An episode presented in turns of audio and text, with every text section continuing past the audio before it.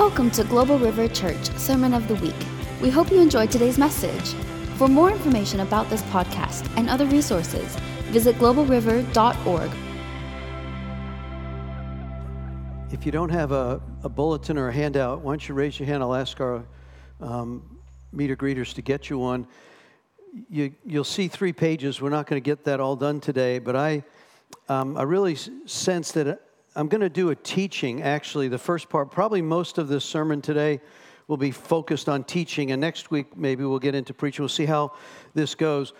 Um, so you're going to want to take your outline, pull out a pen. I want to give you a couple of foundational scriptures that I'd like you to look at as we uh, go into this teaching series, both this week and next week. There's, um, first of all, let me tell you the premise of why I'm teaching this one. Uh, several weeks ago, I was invited to speak to some UNCW college students in a group called Ratio Christi. Ratio Christi is Latin for the cause of Christ, and it's a global um, ministry that goes into both all the universities, to both to train and teach faculty and students about the cause for Christ. But it's really interesting. Um, they invite, I, I was the last speaker in the final of the semester, so they've had these many, many speakers come in and present why they believe what they believe. And man, I listened to hours of those prior speakers, and I am really, really concerned what's being taught in our universities. And so, what I realize is that um, I love what Nico and Diana are doing about our children, the foundational teaching of our children, raise the child up in the way that they should go. But I have found out this next generation, because there's so many that have never attended Sunday school to any great degree, that there's really no teaching going on and any consistency in the home. That today we've got a generation that does not know fundamental truth. The Bible was taken out of the school system in the 60s, right? Used to be up until that, for hundreds of years, the Bible was the teaching instrument in the school. So, what we've got is a whole generation of folks that now are in our churches that do not understand the foundations of, of the principles of the kingdom. And so the questions I got from these students actually blew my mind. And some of the teaching that was done by the prior instructors was so anti scripture that I just said, you know what? I need to make sure that global, I'm responsible, right? If I tell you the truth and you refuse the truth, then the blood is on you. But if I don't tell you the truth, Ezekiel tells us, if I don't tell you the truth, then your blood is on me. So uh, there's a side of this is I want you to know the truth, right? And so so there's a couple of foundational scriptures. Write this at the top. You should have an outline that says Pentecostalism and the charismatic movement. But there's a couple of scriptures I'd like you to first just jot this down and I'll read it to you. In John chapter 8, in verse 31, Jesus said to the people who believed him, that's John 8, 31 and 32. Jesus said to the people who believed in him, You are truly my disciples if, if, if you remain faithful to my teachings. And you will know the truth, and the truth will set you free. Really, so true disciples remain faithful to the teachings of Christ, right? And that truth will set you free. Okay, that's one scripture. Now turn back to Peter, and it's probably a familiar scripture if you've looked at any of the end time stuff. In let's turn to 1 Peter to Timothy, not Peter. 1 Timothy chapter 4. To look at verse uh, 1 Timothy and 2 Timothy. So 1 Timothy chapter 4 verse 1. So remember Jesus says, "My true disciples that believe me remain in my teachings. Now, Paul tells his spiritual son Timothy in both 1 Timothy and in 2 Timothy a warning about the last days. Many can debate whether we're in the last days. Many believe we are. Um, the signs are certainly there. If you study the, uh, the apocalyptic studies that Jesus gave in Matthew 24, Luke 21, Mark 13, he tells you these are the signs of the end, right? And many have ticked off, and whether we're in the last days or whether it's your last days, right? Look around here, probably within 100 years, most of us won't be here if he tarries, right? So whether he comes or we go, um, the, the scripture is relevant. So look at 1 Timothy 4 1. Now, the Holy Spirit tells us clearly, King James says it this way Now the Spirit speaks expressly. This is very different language, right? He expressly, in the latter times, some shall depart from the faith, some shall depart from the faith, giving heed to seducing spirits and doctrines of devils. In the last days, Paul says to Timothy, in the last days, the Holy Spirit is very, very clear. There will be a movement of people that will come away from the teaching and they will be under the teaching of demons. That's his warning. Let me do it in Live a New Living. Now, the Holy Spirit tells us clearly that in the last times, some will turn away from the faith, the true faith. They will follow deceptive spirits and teachings that come from demons. These people are hypocrites and liars, and their consciences are dead. King James says that their consciences have been seared. If you ever take a hot iron and you sear something, it means they're so scarred, their consciences are totally dead. He then tells us, turn to 2 Timothy. This was actually Paul's final will and testament. Right after he wrote this second epistle to Timothy, he was martyred for his faith. He was in prison in Rome when he wrote this, and it was one of those urgencies that says, I got to tell my, my family what's, what I see coming. And he warns again in chapter 3 of 2 Timothy the dangers of the last days. King James says, Know also this, that in the last days perilous times will come. Now, what is perilous times? Wow. Is that COVID? Is it thousands dying? Is it the famines? Is it wars and rumors of wars? Sounds like it, increasing. For men shall be lovers of their own selves, covetous, boasters, proud, blasphemers, disobedient to parents, unthankful, and unholy without natural affection. Hello. Truce breakers, false accusers, incontinent, fierce, despisers of that which is good, traitors, heady, high minded, lovers of pleasures more than lovers of God, having a form of godliness, but denying the power that could save them. New Living says it this way You should know this, Timothy, that in the last days there will be very difficult times. People will love only themselves and their money. They'll be boastful and proud, scoffing at God, disobedient to their parents, ungrateful. They will consider nothing sacred. They'll be unloving, unforgiving. They'll slander others. Man, if you turn on the television right now, the gossip and the hatred and the it is just so vile. I'm a little older. I don't remember this kind of stuff. It was always bad, but this is vile. And social media has just made this thing on spades. They will betray their, their friends, reckless, puffed up with pride. They will act religious, but they will reject the power that could make them godly. Stay away from people like that. Okay, these are three foundational scriptures. Um, these are some of the questions. When I listen to hours of these some were professors, many were pastors. They came and they talked to these groups. They'd get two hour slots and they would present their belief systems about religion. And so, some of the questions I got, some of you were there. I invited some folks to be with me, and I appreciate you being there. Um, these were the questions that were raised or at least preached to the UNCW students. And one of the questions is asked to me Does your church believe in cessationism or continuationism. I'm going to lay some words on you. Like, why are we going to Bible college, Pastor? Because these are foundational scriptures. I'd love you to jot them, jot them down and then you study them because I'm going to hit them, but I'm, I'm going to take two weeks and we're going to go through these. We are not a church of cessationism. We believe in continuationism, which is the acts of the Holy Spirit. The cessationists believe, and this one pastor came and said, the gifts of the Holy Spirit are not for today. They ended when the, Holy, when the prophets died. We're going to look at Scripture, and I'm going to show you that I don't believe that to be true. Cessationism, that they said the Holy Spirit gifts are not for today, they're, on, they're over. That would then stop some of the revelation we even had this morning, right? Continuationism is that the Holy Spirit was given in the Acts of the Apostles during Acts chapter 2 during Pentecost, and that Spirit was poured out on all flesh, and your sons and daughters will prophesy. Your old men will dream dreams, young men, right? And then we look at what in the further in the scriptures, and you see the continuation of that. And I'm going to unpack that when we look at the book of Acts. So, cessationism versus continue. What does your church believe about that? And let me just read it to you.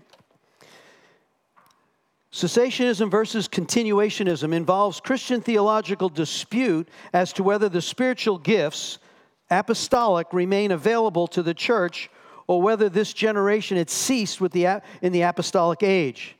The cessationist doctrine arose from the Protestant Reformation initially in response to claims of the Roman Catholic miracles. Modern discussion focuses on the use of the charismatic gifts, both in the Pentecostal and the charismatic movements. Cessationism is a Protestant doctrine that the spiritual gifts of speaking in tongues, prophecy, and healing ceased with the apostolic age. Reformers such as John Calvin originated this view. Today, the charismatic movement, the Pentecostal movement, have popularized the radical radical continuationism, the position that the spiritual gifts are meant for all Christians of all ages. I was asked that question. So, are you a cessationist church? I said, absolutely not.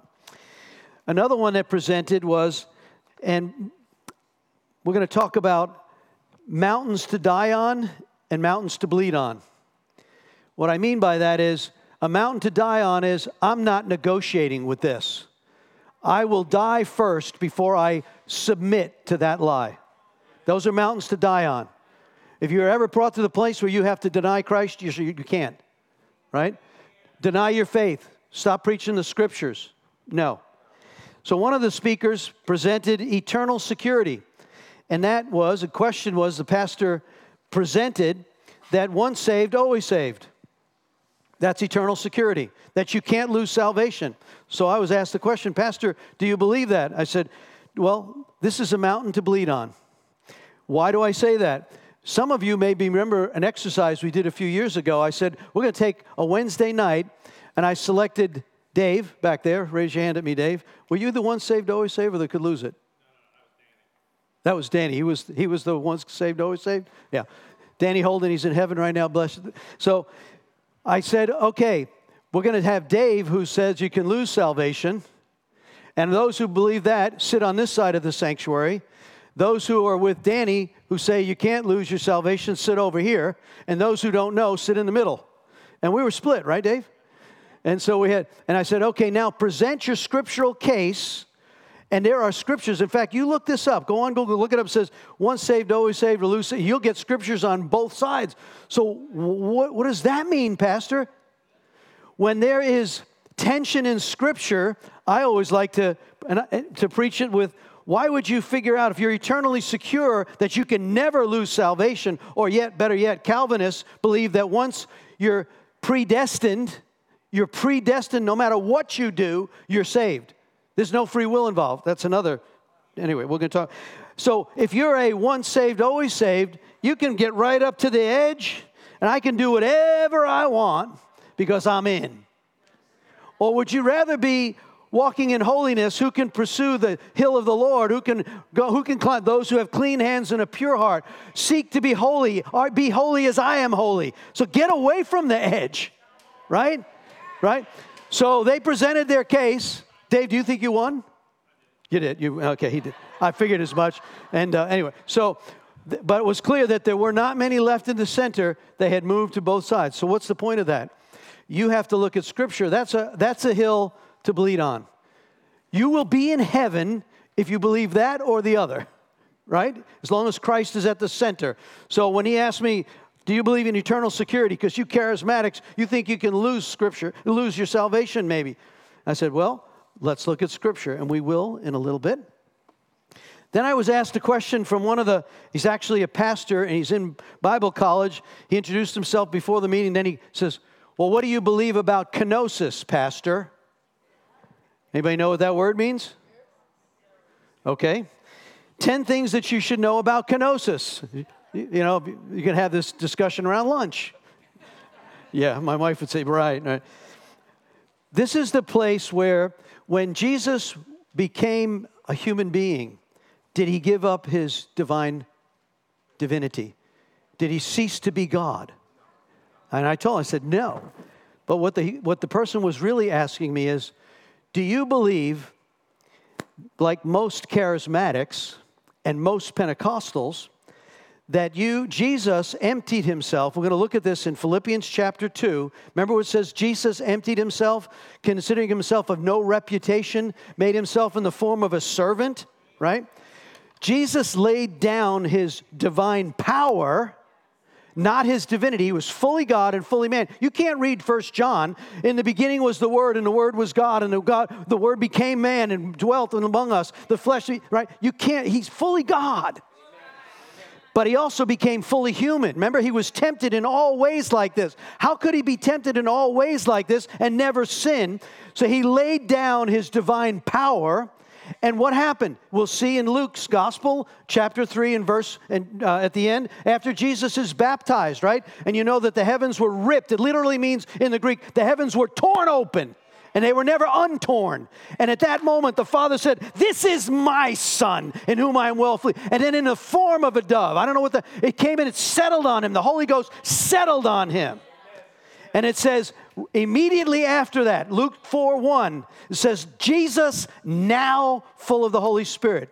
He didn't begin his ministry until he was age 30, until he was water baptized, and he was baptized by the Holy Ghost. And his father's identity settled on him. And it says, Now Jesus, full of the Holy Ghost, was led by the Spirit into the, de- into the desert to be tempted. So, kenosis, the ones that are trying to ensnare you, so you charismatics, you believe that Jesus wasn't fully God when he came in human flesh. Oh, no. We believe that he was fully God and fully man, but it wouldn't have been any big whoop to beat the devil as God, right? But when he laid down his power and he said, Now I will be a human being in my full God form, but I will trust in the presence of the Holy Spirit, led by the Father, to do exactly what he said. So uh, we stand on Philippians chapter 2. Jesus emptied himself. And there's a whole study of articles and all the Greek words. Kino, we got it in our outline. So that was a question. He was trying to ensnare me. So, so you don't believe Jesus was God? I said, absolutely do believe Jesus was God. But the power of the Holy Ghost is what makes a difference. That's why you can't do this life without the power of the Holy Ghost. Right? All right. Well, Pastor, do you believe in the new apostolic reformation? Are you an NAR? I said, Yes, I am. Now you might say, has anybody ever heard that term? New Apostolic Reformation? Couple. Okay. The New Apostolic Reformation, the NAR, and you, soon you'll see, oh yeah, we are that. I'm giving you some terms so when someone says, What do you believe? you at least have an understanding or at least some revelation of this. The New Apostolic Reformation is a movement which seeks to establish the fifth branch within Christendom. It's distinct from Catholicism, Protestantism, which includes Pentecostalism and Oriental Orthodoxy of the Eastern Orthodoxy. The movement largely consists of churches nominally and formally associated with Pentecostal denominations and the charismatic movement, but they have diverged from the traditional Pentecostal and charismatic theology in that they advocate the restoration of the lost offices the church governance, namely the office of the prophet and the apostle. The New Apostolic Reformation is a title originally used by C. Peter Wagner to describe the movement within the Pentecostal charismatic churches. The New Apostolic Reformation is a descriptive of the theological movement. It's not an organization, it's not doesn't have any formal membership. It's inspired by the title with a wide, wide range of variants. Let me basically cut this. It's the, it's the presence of the restoration. Remember, we'll, we'll turn here at another point. Do you remember in Ephesians chapter 4, where it says that Jesus gave gifts to the church? Ephesians 4, right? He gave gifts to the church, and then he lists five of them, right? Apostle, prophet, pastor, teacher, evangelist. What's the role of the, those gifts given by Jesus to the church? To build and edify the church, right? To equip the saints for the works of ministry. So when the apostles died, that's it? No. And so, what we see in the New Apostolic Reformation is the emphasis on, and last weekend we had a prophetic team here, and they imparted to us revelation in the prophetic. And whether you've been a part of this, you know that the prophetic revelations, whether it's through dance or through uh, writings or paintings or words, the prophetic revelation, right? Paul, what did Paul mean when he said, this is the argument I had for one of the pastors that countered this. He said, you know, tongue stopped, prophecy stopped, healing stopped. I said, really? How come I came into the kingdom through healing? How come I've seen hundreds and hundreds of healings? You can't unsee them, right? And so the fivefold ministry gifts are still here. They're gifts from Jesus. You can look at that, look it up. Remember, Hebrews uh, in Ephesians chapter 4. Verse 11, they're given as gifts to equip the saints. Well, then I was asked, what about, do you believe in the quadrilaterals, the Wesleyan quadrilaterals? That's a fancy term for it's the foundations of Scripture. John Wesley, we, we did a whole study on John Wesley. I remember when Pastor Terry came, we actually presented uh, Wesley's background, his doctrine, some history. Wesley in the 1700s John Wesley was the formation of the Methodism, right? The, it was methods against Satan, actually, what it was. And if you read his, his doctrines of the four, what he calls the quadrilaterals, it is the premise of, let's turn to, let me quickly, I'll have you turn to page two and look down on number, hallelujah. 5a the biblical, what John Wesley said was one, the Bible is the inerrant word of God. Undeniable word of God. We're going to look at the scripture on that one, 2 Timothy 3.16. Crucicentrism, again, that's fancy word, it's the work of the cross. The cross of Christ was our redemption. The blood that was shed. If you deny the cross, which is what's happening in many denominations today, Pluralism is as many ways up the mountain. You can get saved other ways. That's a lie. It doesn't line up with Scripture. And so he said, Look, the Bible is the inerrant God, the cross. Then this the centrality of the cross and conversion. A person must be born again. You can't be sprinkled as a baby and saved forever, right? Just because grandma was saved doesn't mean you're saved. There, you have to have your own personal born again experience. And you can't read New, New Testament without getting there, right? John chapter 3. Remember, he said to Nicodemus, who came to at night, You must be born again. You must be born of water and of the Spirit. How can you not know these things? You're a teacher of the law and you don't know these things? So he said that. And then the fourth one is a lifestyle, activism. If your life does not model Christ, if you speak Christ, it's all talk, but you live like hell, you're not walking in the quadrilaterals of your faith.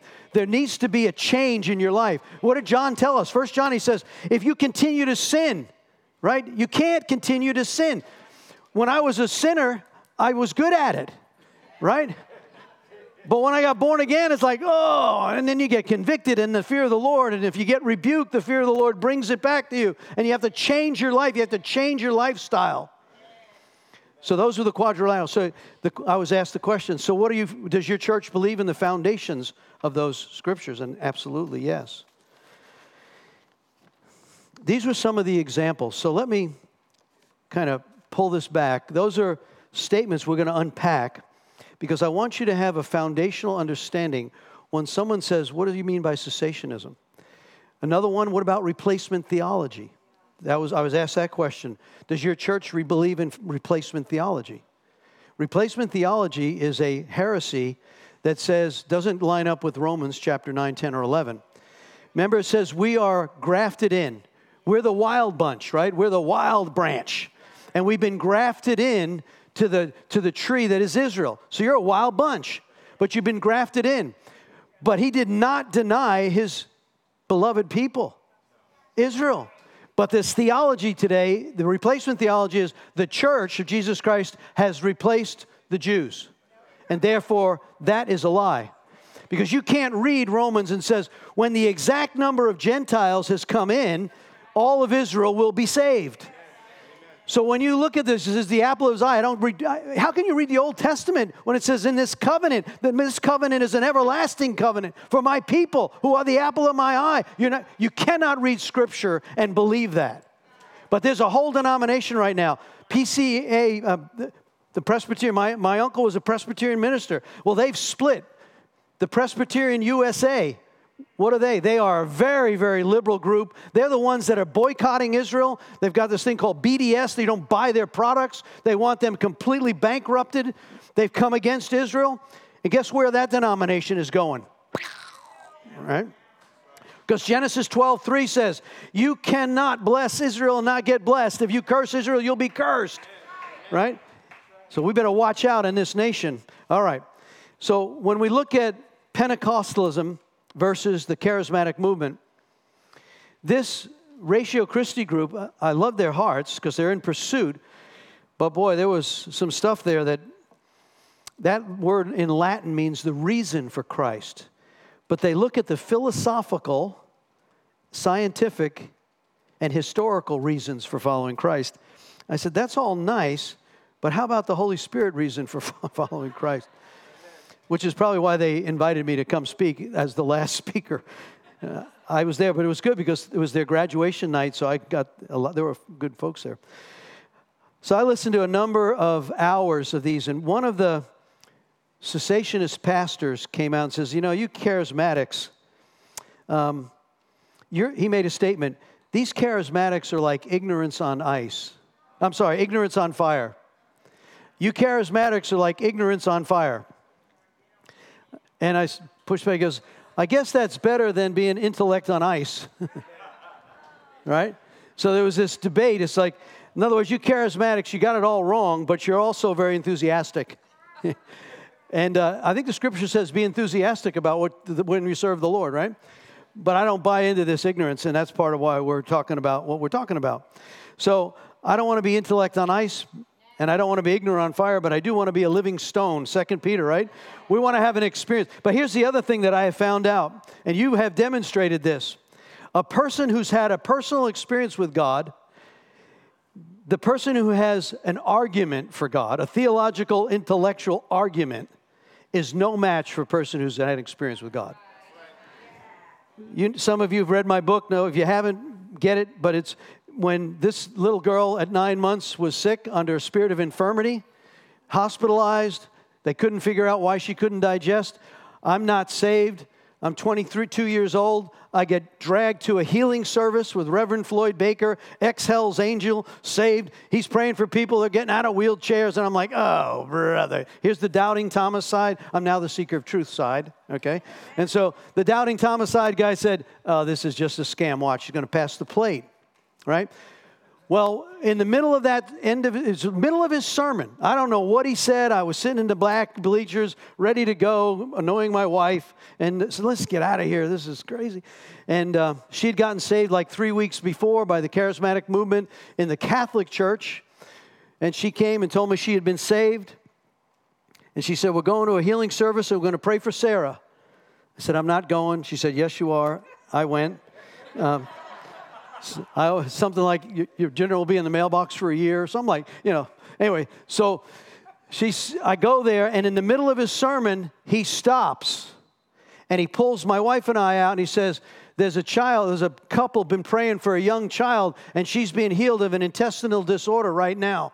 Well, we had just met with the Dr. Nitchman who'd done, I had GE insurance. I was GE nuclear guy. I had all the best insurance. They went this way, they went that. They did everything. And the doctor had come back and he said, we don't know what to do. We have nothing left to tell you. That child should be well. We can keep her alive if we intravenously feed her. I said, That God of idolatry of science at that moment bowed to the name of fear. And I had it out with God. I said, I've heard from my mother all my life that you're a good God. I don't see anything good with this. If you really exist, if you exist, you heal her. If you don't heal her, then we'll have no conversation again. And then I had some four letter words attached to that that I had learned. And so then I get invited to this healing service, and that word of knowledge pulls us out of a crowd. And my wife acts in faith takes the child and feeds this child three plates. She'd been starving, not allowed banana flakes, keto, keto, Pedialyte, substituting that. My wife said, No, not doing that. Jesus healed her. And she was healed. That was a spirit of infirmity. You can't tell me I was an unbelieving skeptic, at, close to atheism. I was at least an agnostic. I can't see God in this at all. When God breaks in like that, and a spirit of infirmity, that spiritual darkness, that was a, an infirm spirit, because man, I had doors open everywhere, right? And that spirit of infirmity visited, and God got a hold of me with a two by four on the side of the head. If you want to get a hold of a parent, touch, let the child go through something. Ask Jairus, right? In Mark's gospel, chapter 5, right? The leader of the synagogue whose 13 year old daughter's dying, and he gets to the feet of Jesus. The heck with my, my job description? The rest of the Jews leaders are trying to kill Jesus. Uh uh-uh. uh He gets to, he says, Come. And he comes. You can't tell me I didn't see that mirror. You can't tell me words of knowledge aren't real. You can't tell me that there's not a spirit of infirmity. You can't tell me Jesus is not a healer. My first miracle in Brazil, a crippled woman is healed, delivered from witchcraft who'd been cursed. At one years old, a uh, Macumba witch put a curse on her family, and she was crippled, eight surgeries my wife and I are praying for. When Jesus, in the name of Jesus, we, she forgave the, the witchcraft, she forgave her father, she forgave all those who made fun of her, all the rejection. And when we prayed and she delivered dramatically in the name of Jesus, you can't tell me I didn't see the name of Jesus powerfully delivering. You can't tell me I saw it with my own eyes. And then when she got up and she walked and her back went straight and her leg bone went straight, you can't tell me I didn't see it. And you can't tell me that that's demonic. No, what's the fruit of that? You'll know them by their fruit. You can't tell me God didn't, those things ceased. I'm a product of that. I left my other business. I left my, my example of what I did in life to come and be a pastor because I believe it's true. So, somebody with an intellectual argument is no match for a person who's met Jesus. We've seen with our own eyes. This is true. So, we see this movement of God and says, this argument, the miraculous healings. When you're in Brazil, as many of you, how many were in, uh, I'm sorry, Tanzania? How many were in Tanzania with us? There's at least eight or nine of you in Tanzania. We went to Boma, and that day, when the Muslims had their conference the day before because they knew Christians were coming, when we preached the gospel and we did deliverance, hundreds came to Christ. Hundreds got healed, blind eyes opened, tumors disappeared. This was true, and every one of them that were there, we saw with our own eyes what Jesus does. So, this experience, when hundreds are coming into Christ, what did he say in Acts? He says, The signs and wonders verify that the message is true. Right? And in Mark chapter 16, go into all the world, make disciples of all men, preach the gospel. Those who believe will be saved, those who reject will not. These will be the signs of them that believe. Cast out demons in my name. Lay hands on the sick and they'll recover. You'll be able to handle deadly things without harm. These are the tr- this is the true gospel. And when that happens, it says, and the Lord worked with them, verifying signs and wonders that the message was true. Evangelism is powerful in this. That's why the charismatic movement is growing leaps and bounds, and the denominational churches are dying. It's a season that we're in, and God is moving there. Well, what's the difference between, this, there's words here. You've heard things like evangelical church, what is an evangelical church? What's the difference between an we are an evangelical church. We believe in the five those four foundational principles I talked to you about. We believe in the Holy Spirit and the presence that the gifts are for today. But the denominational mainline churches, one of the speakers talked about the sadness he had that pluralism has crept into the church. Pluralism is there are many ways up the mountain. All other faiths, unfortunately, there are some leaders like the Pope, right? The ecumenical movements that are happening right now, that there's many ways up the mountain. There isn't. There's only one way up the mountain. John 14, 6. He said, I am the way, the truth, and the life. No man comes to the Father except through me. Right? So we see this, this pluralism that exists in our society.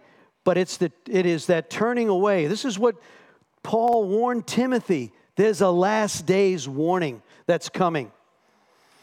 Well, there was a Pew Research poll in 2014 that said, identified, unfortunately, this falling away. This is only 2014, so six, seven years ago, seven years ago.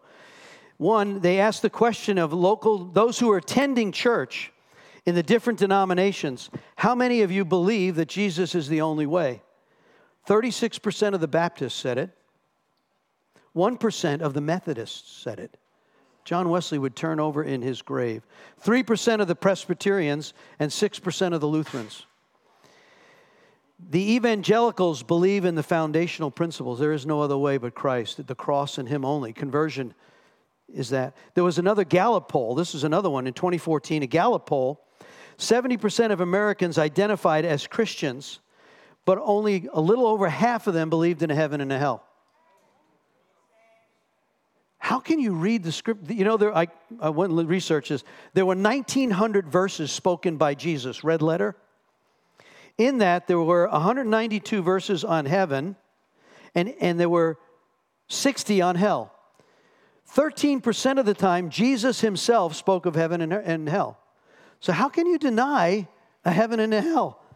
Uh, again, you have to be out of the scriptures. You can't be believing in the scriptures if that's the case. This pastor who spoke against the gifts, he also said, we, This is one of those hills you probably bleed on. We, if I were to ask you, we have two sacraments in Protestantism. The sacraments were commands given by Jesus, and one is the Lord's Supper and water baptism.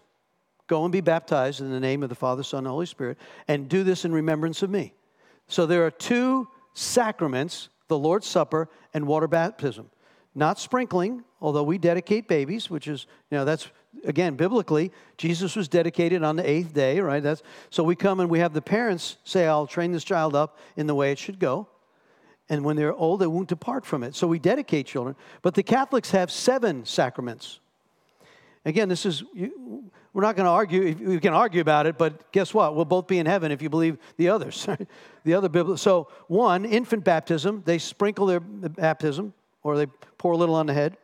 Catechism is another sacrament. Marriage is a sacrament. Confirmation, confession, last rites, and the Lord's Supper. So when people talk about, well, what are the sacraments that your church believes in? There are two commands by Jesus. That's why we have the sacrament of Lord's Supper and water baptism. That's why we go to the beach or men's group. We had a, a horse trough, and we, you know, we're not fancy in the men's group, right? we, we did heat it with a, anyway, and so full immersion. When you, and that's go and be baptized, right? That's what he said. Well, this whole thing of predestination, when, it, when they say, does your church believe in predestination or free will? Again, we don't have to get too technical. Calvin and Arminian. This is the argument in the 1500s that many, and I'm glad that John Wesley squared this away, but when they say, Do you believe in predestination? In other words, no matter what you do, you're saved. God knows in advance, He does, He's all powerful, but is free will involved at all? We know that it says, there was God desired that none should perish, all would be saved, right? But we also know what Jesus said the way is narrow and few ever find it. Broad is the, is the, is the highway. So not everybody's saved. Saved from what? So where are they? Well, he spoke of hell. In Matthew 25, where he says in the, the brides, the 12 to 10 bridesmaids, five of them have oil in the lamp and five don't. What's the oil in the lamp? Go research it. Those who have the presence of the Holy Spirit, who are ready when he comes, they go with the bridegroom. But the other five bridesmaids were invited to the wedding feast. They're in the bridal party but they're not ready. And it says, when he comes, he closes the door and he says, I never knew you. And they are sent into outer darkness where there's gnashing of teeth. It's probably a scripture David used. You can't always, can you lose salvation? Some interesting scriptures. So, again, a hill to, to, to bleed on, maybe not a hill to die on. So, I want us to look at um, this whole thing. When, when Calvin said, predestined, no matter what you do, you're saved. And then Jacob Arminianism came and he says, no, there is this place where there's free will involved. I love what uh, John Wesley came in. 200 years later, John Wesley came in and said, prevenient grace. It's another great term.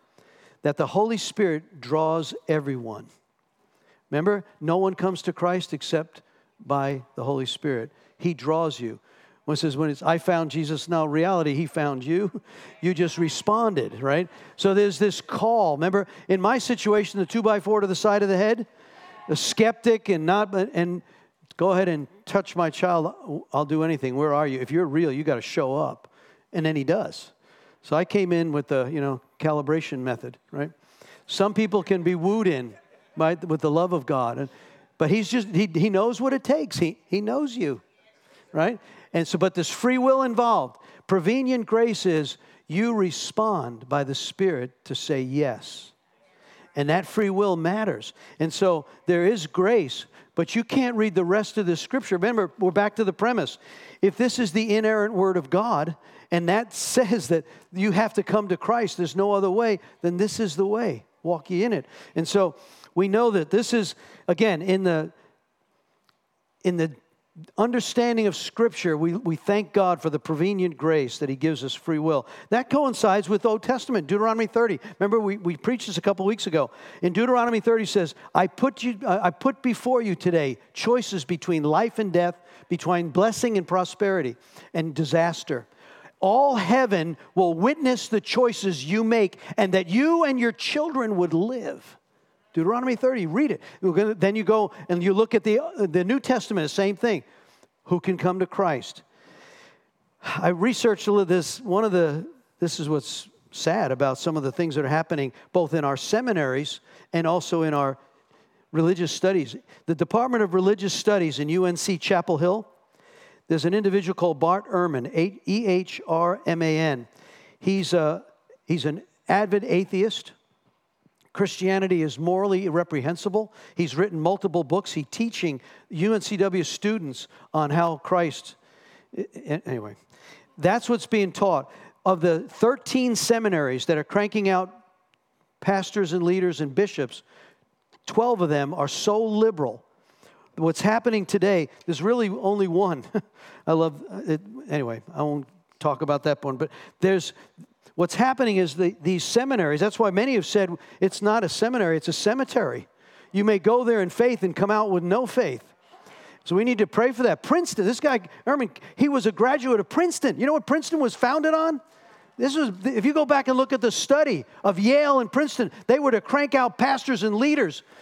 And now they've been so corrupted and broken, and now they're cranking out Antichrist leaders. And what's happened is this is amazing one of the pastors, he's a Wesleyan pastor, he came and spoke, and the Wesleyan Methodists are now in a lawsuit against the United Methodist Church. You know the splits going on. The Episcopals have split, right? All of the splits that are happening, what's happening? The liberal denominations are now splitting away from the conservatives who believe the evangelical truths. And so you got that with the Episcopals, you got it with the Presbyterians. Well, the United Methodists in 1968 the United Methodists formed a, an agreement that if you're a United, let's, let's unite to capture the world for Methodism. So they all signed in, in Europe, in Africa, South America, United States. Well, what's happened is they've gotten so liberal, they're now ordaining homosexuals, right? They're marrying homosexuals. They've got participating homosexual priests in their.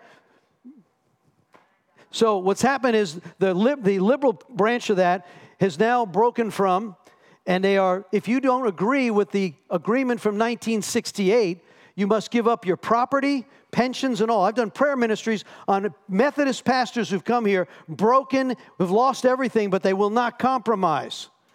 Well, the United Methodists now in a lawsuit with the Wesleyans.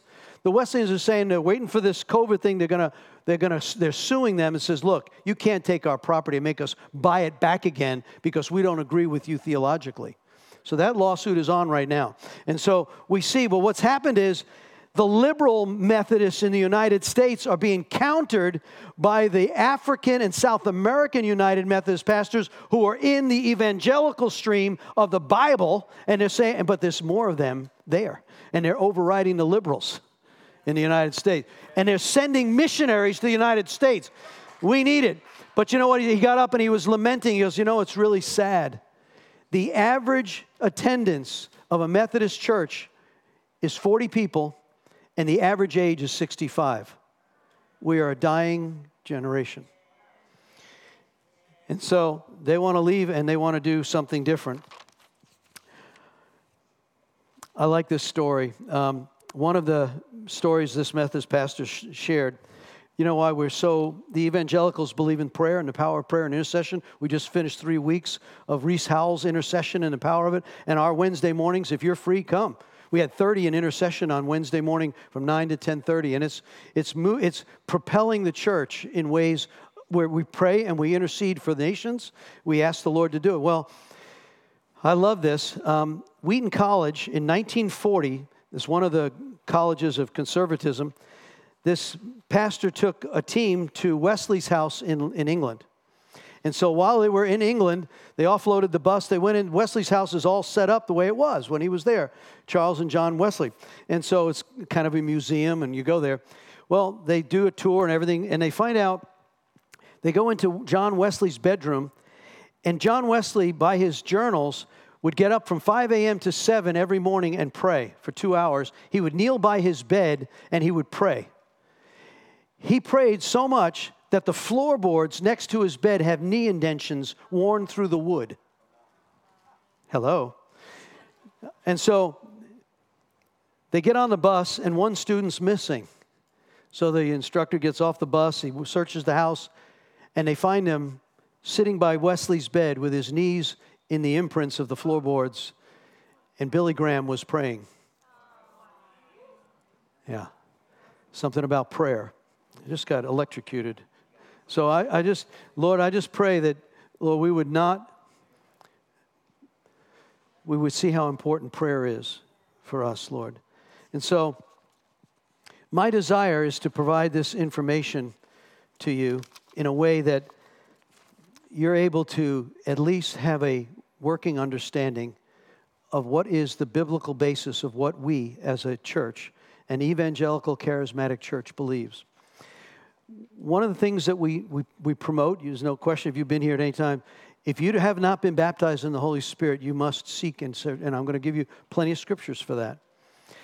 And um, why is that important? If you ever, I love what Terry did, Pastor Terry did a while back. He brought the journals. I still remember several years ago. He brought the journals of John Wesley. And in Wesley's journals, he was a spirit filled, evangelical, tongue talking, massive deliver. He had deliverances that will, call, will curl your hair. In fact, after he got baptized in the Holy Ghost, they used to put signs out there in, when he would preach to the fields, in the fields. Don't climb the trees. When the Holy Spirit falls, you could fall out of the, the tree and get hurt. So they had warning signs. Be careful. The Holy Spirit's about to move, right? Well, what happened to John Wesley? We know that Wesley, let me read this article. This is really interesting. The Moravians, the Germans, had a major impact on John Wesley.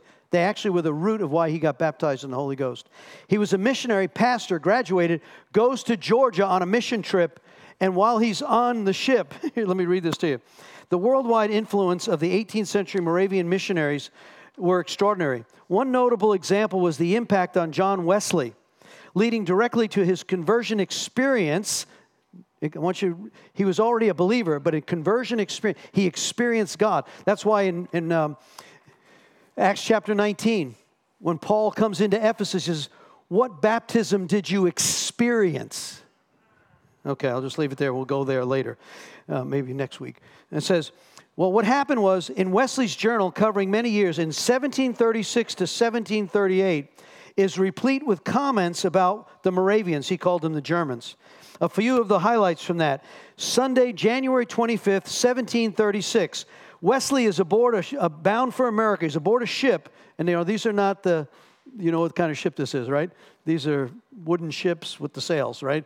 Okay, so th- that's a treacherous journey.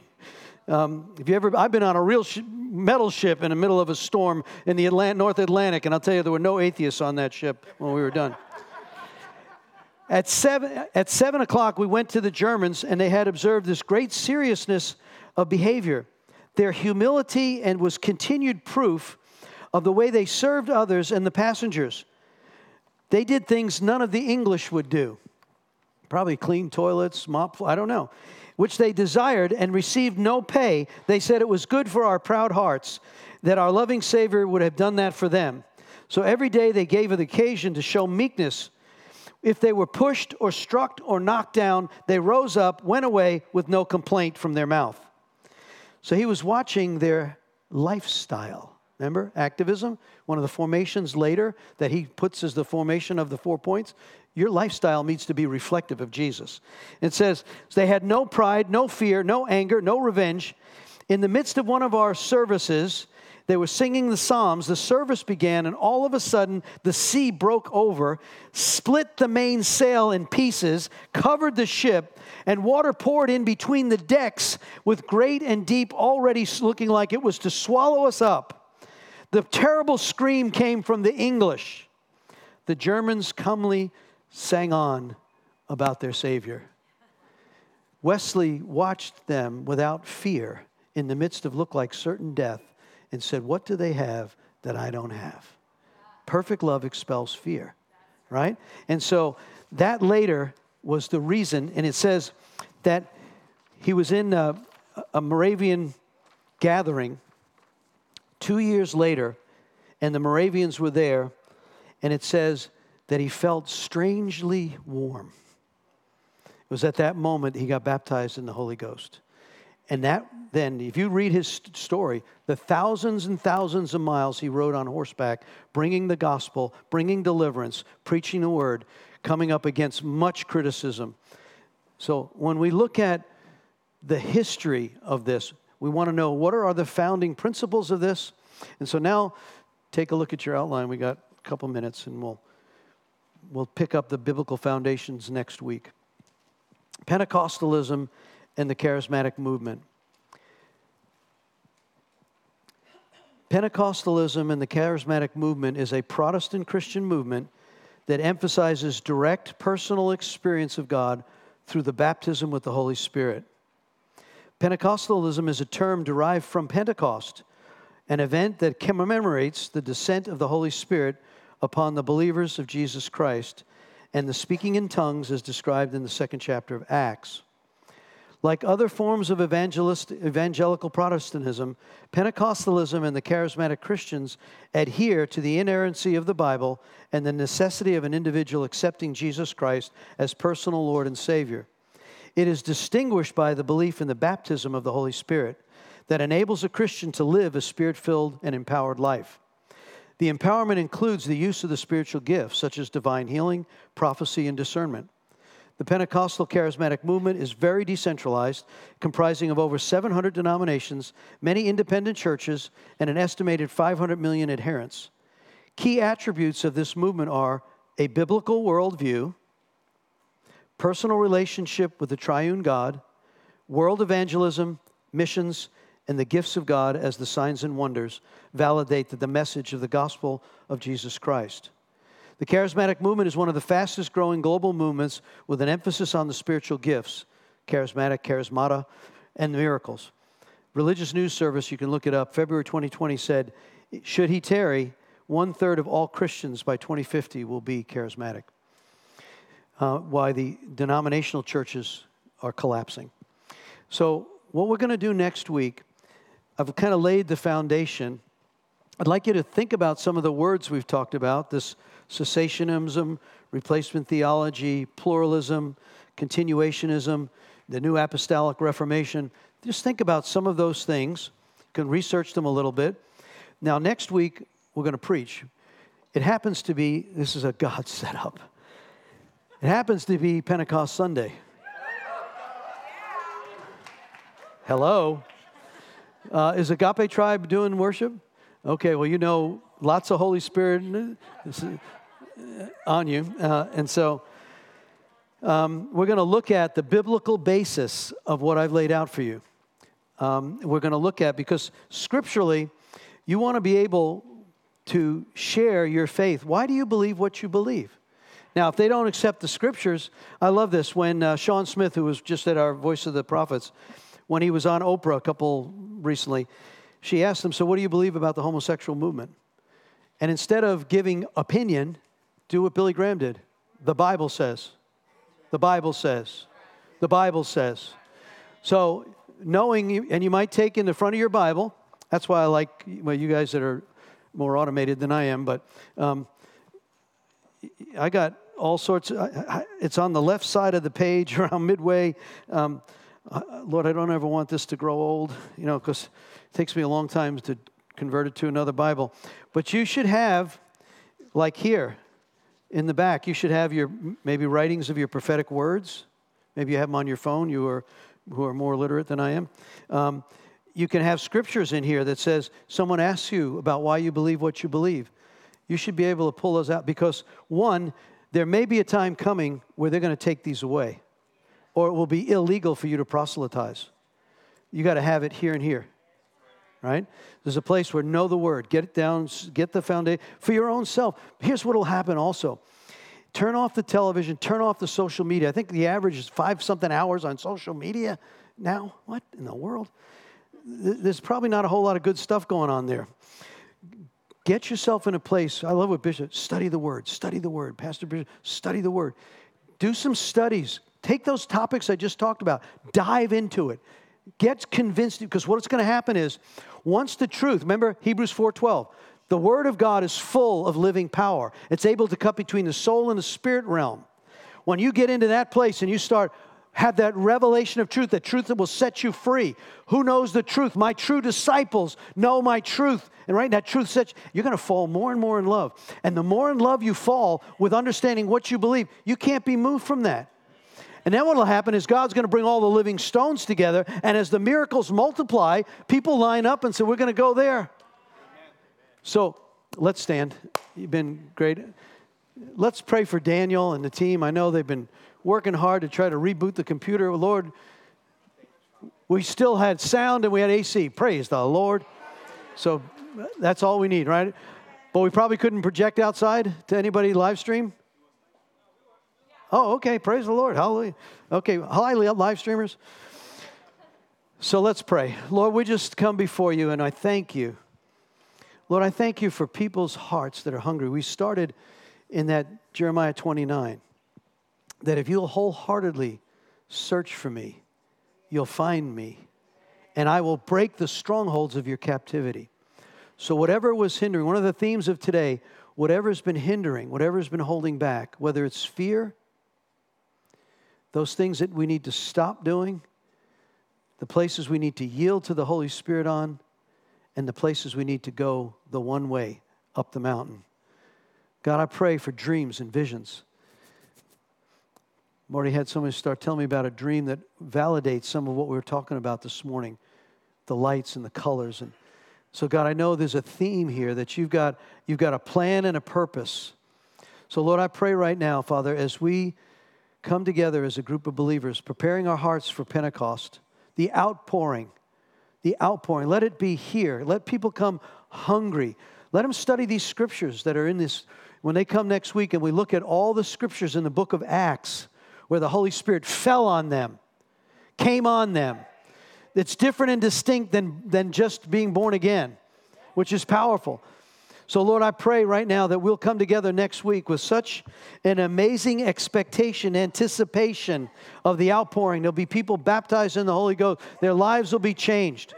So, Lord, we come and we present ourselves, and we thank you for the privilege the privilege of being called. You've drawn us to this place. You've brought many from north, south, east, and west, California, New Jersey. All, they're coming and saying, I don't know why I'm here, but I'm here. Well, God, I thank you that there's living stones being brought in. So we thank you. I ask your blessing now upon each one. In Jesus' name,